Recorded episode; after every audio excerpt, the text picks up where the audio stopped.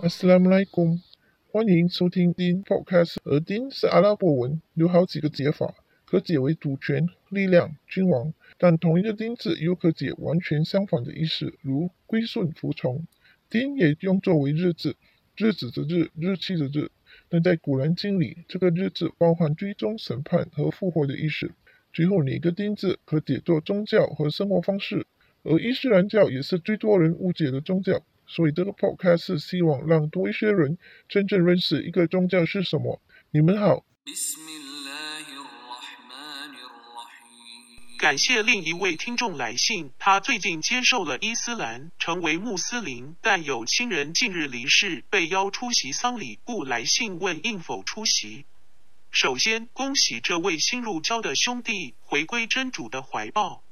中国人的丧礼仪式五花百门，因人而异，大部分的时候跟随当地习俗，而不同地区有不同习俗，没有一定的规律，但大部分时间会有哭丧、烧纸、烧香、单翻买水、跪拜叩头等仪式，又或是跟随某些宗教仪式。而每个人的状况和与亡者的关系不一，因此在回答这个问题之前，首先要知道穆斯林的出殡仪式，然后才能为自身做出决定和选择。古兰经第79章1到3节是以急撤的、轻易的、奔驰的。这三节经文其实是形容人在死前灵魂被抽出的三种状况。第一种状况是指不信主的人，死亡天使会非常严厉地拿出这些人的灵魂，他们的灵魂会从每寸骨头、每寸肌肉和每个皮肤的皮囊里渗出灵魂，灵魂被恨恨地穿过身体每一部分被抽出。有如一个千疮百孔的绒毛娃娃，内里的棉花同一时间从不同的小洞里被强行抽出，造成有如撕心欲裂的感觉。而通常这些人的灵魂在被抽出前已经开始受到惩罚。古兰经第8章50节，众天使将鞭挞不信道者的脸部和脊背，而使他们死去，并且说，你们尝试烈火的刑罚吧，当时假若你看见他们的形状。第二种状况是那类人的灵魂很轻柔地被抽出，不会如第一种状况的人般有撕心欲裂的感觉。而最后一种状况是最幸福的信主之人，他们的灵魂如从杯中溜出来的水一样极度轻柔。而人在死前，不管信主与否，众天使已充满在这个将亡的人的四周。若以一个房间为例，整个房间将充斥着天使，完全没有空隙可占。故此，穆斯林在临死的人面前，只应不断念读古兰经，又或是不断向安拉祈祷及求宽恕，以及不断提醒将死之人念清真言：万物非主，唯有安拉。圣训记录伊本阿巴斯的传述。奥马尔被行刺后，他的同伴在哭泣，奥马尔便说：苏哈伊布啊，先知曾说，死者会因他的亲属的一些哭泣而受到惩罚。伊本阿巴斯补充说，当奥马尔去世时，我将这一切告诉了阿伊莎，他回复说，愿真主怜悯欧迈尔，安拉的使者，愿主福安之，没有说信主的人会因亲人的哭泣而受到惩罚。但他说，真主会因为亲人的哭泣而加重对非信士的惩罚。阿伊莎进一步补充说，古兰经对你来说已经足够了。古兰经的第35章18节，真主说，一个负担的灵魂不再负别人的罪。伊本阿巴斯接着说，只有真主才会让人笑或让人哭。此节圣训可见，伤心流泪是自然的事。有些学者解释欧马尔所说的也可以值得理解，因为当一个人临终时，需要专注于最后一刻念清真言，但若周围的人哭泣，会分散对念诵清真言的注意力，因为这会让临终的人感到痛苦、难受、悲伤和无奈，就像对他们惩罚一样。故此，当人过世后，身边的人可以哭泣，可以伤心，但不可大哭、呼天抢地，不可自己打自己，不可扯头发，不可撕破自己的衣服，不可向自己抛尘土，不可怨天尤人，因为古兰经已清楚指出了每个人都会尝死的滋味，何时、何地、如何死亡，都已在人出生前定了下来。今世生活只是过眼云烟，每个人在今世都只是过客，死亡并非终结，而是新的开始。因此，有圣训记录，为过世的人伤心，不管是谁，不可超过3天，不应沉溺于伤感以致抑郁，除非是妻子的丈夫离世。这段等待期为4个月10日，在此之后，妇女要收拾心情，重新出发，不可过度沉溺于悲伤里，并可以自由选择是否再婚。穆斯林若果是上午过身，下午便出葬；若果是黄昏后才过身，第2天的便出葬。总之便是越快越好，因为有圣训曾提到，如果死者是好的人，就赶紧送他入土为安；如果死者并不是好的，便尽快远离地狱的人们。将入天堂的人，坟墓有如一间超大极光亮的房间，他们会一直安睡直到复活日。相反地，不信主和做错事的人，坟墓就如一个非常狭窄、挤压、黑暗和灼热的地方，一直受罪，没有一刻放松，直到复活日。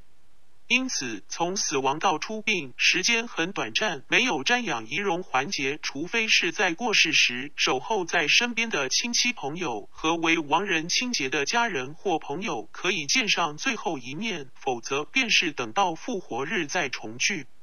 而穆斯林在离世后便需要洗大净清洁，然后以裹尸布包裹着，及后土葬。穆斯林并不会火葬，因为火是安拉用来作为惩罚的工具。在进行出葬礼拜，又称为葬礼者纳则，通常是将包好了的亡人放在领拜的阿訇前面，阿訇站着的位置会因男女而异，全程礼拜只可站着，没有鞠躬和叩头，4个塔比尔即念真主至大 Allahu Akbar， 每次念真主至大之后，心里都要念一些祷告文，但大意都是赞美安拉及为亡者求宽恕等祷告，然后向右边的天使祝祷词为结尾。全程葬礼是完全的安静，除了听见真主至大和祝祷词之外，没有鞠躬和叩头。整个葬礼祈祷过程非常短暂，然后便是尽快的把亡者送到坟墓下葬。圣训记录，全世界任何一个角落都可以是祈祷的地方，除了厕所和坟墓。所以葬礼仪式尽量都是在清真寺内完成，但亦有例外。有圣训记录，因先知同伴没有及时通知其中一位穆斯林过世并已下葬，故先知去了坟墓为这位教胞行葬礼者纳责。因此，除了葬礼以外，在坟墓范围内不可做任何其他礼拜。有好几段圣训记录，先知愿主福安之被赐予能听到那些亡人在坟墓里正受惩罚而发出的惨叫声，故此先知每次经过坟墓都会赞颂安拉并为信道的亡者祈祷，不会久留。正因如此，在坟墓范围内不应谈话，除了是提醒纪念真主或做多，不可喧哗，不可饮食，不可娱乐，不可说无意的说话，不可赌博，如打麻雀、玩扑克牌等等。由此可知，大部分的亡者在坟墓里都是自身难保，故此他们不能听在生的人说话，不能保护任何人，包括自己。所以这是为何穆斯林只向安拉倾诉，而不向亡者倾诉、鞠躬或叩头。同时，亡者不能透过烧物件或任何渠道收取食物、金钱或任何东西，因为他们根本用不着，唯一可以收到的便是在生的人向真主为他们的祷告，否则这些种种只是在生的人凭空想象出来的仪式和赚钱的工具。因此，穆斯林的葬礼是非常的简单，不需要烧香、烧纸、烧肉、鲜花及墓碑，只需要裹尸布便可。某些地区有规定使用棺材，那么简单的棺材便可，不需要昂贵和豪华。古兰经第9章84节，你永远不要替他们中已死的任何人举行殡礼，你不要亲临他们的坟墓，他们却已不信真主及其使者，他们是悖逆地死去的。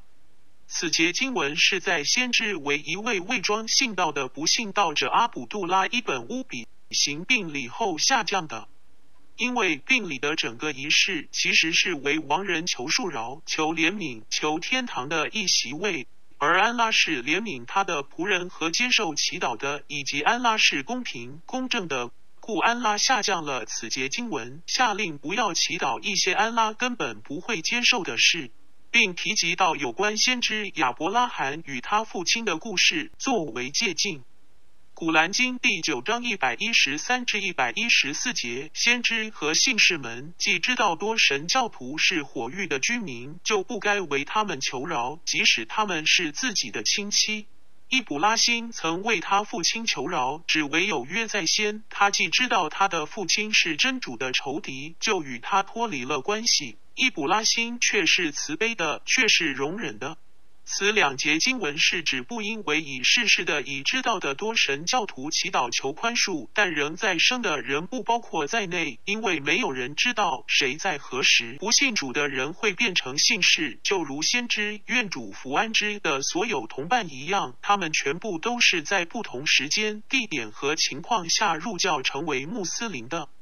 有几段不同的圣训记录集合总结。 一天有出殡仪式经过，先知愿主福安之便起身站立。有人通知这是犹太人的葬礼，先知便回答说：“死亡是一个很可怕的经历，众天使都站立着，集拥在亡人周围，他怎可以坐下？他一直站着，直至出殡的队伍消失。” 此节圣训清楚指出了，就算不参加其他宗教的人的丧礼，但当任何遗体经过，便应站立，以示对四周的天使表示最起码的尊重。综合以上所述，若果亡者是已知的多神教徒或偶像崇拜的人，又或是明知整个过程有一些仪式或多或少都有违伊斯兰的教导，便应避免出席。就算坚持出席，并认为不会参与当中任何仪式，便需思量。俗语有云：“入屋叫人，入庙拜神。” 所以，若出席并不参与任何仪式，反而显得没有诚意及被人感觉不尊重亡者；但若参与其中仪式，便需自己衡量个中得失。但若果因不知道的情况下，已经参加了其他宗教仪式的丧礼，并参与了其中一些活动，不需过分担心，只需要尽快向安拉忏悔，并做一些善事作为最起码的补偿，和将来不再参与明知有违安拉教导的活动，因为不知者不罪，以及安拉是全知的和接受忏悔的。 人在生时，不管他们是信主与否，都可以为他们祈祷，求安拉保护及指引；而人死后，即使亡者是穆斯林，没有人能信誓旦旦地指出这些人必入天堂或火狱，因为人所看到的都只是表面，只有安拉才知道这个人的每分每秒和内心深处。 但如《古兰经》般已清楚指出了，不要为那些已知的偶像或多神教徒举行殡礼，不要亲临他们的坟墓，因为他们却已不信真主及其使者，但仍然死者为大。虽然不能为亡者祈祷，但可以为亡者的家人祈祷，例如求主赐予他们的家人忍耐和尽快平复心情，求主赐予在生的人指引、保护和平安，因为安拉是公平公正的和怜悯等等。 同时，当穆斯林去世后到葬礼至3天的丧期，穆斯林的社区会为亡者家人煮食或送食物，亡者家人无需为食而烦恼，亦无需要准备大量食物供给参与丧礼的亲朋好友。这跟中国人的习俗极为不同，故此，就算心知不能为亡人祈祷。 不能参加丧礼，但起码用行动送食物或主食给亡者的家人，直到出殡，更显得实际及有诚意，不失分寸。但无论如何，最后决定选择权仍在自己的手里，要自行衡量得失，想在安拉那里得到什么，又或是想在人身上得到什么，请自行决定和选择。 《古兰经》第9章115节：真主确有天地间的统治权，他能使死者生，能使生者死。除真主外，你们绝无任何保护者，也无任何援助者。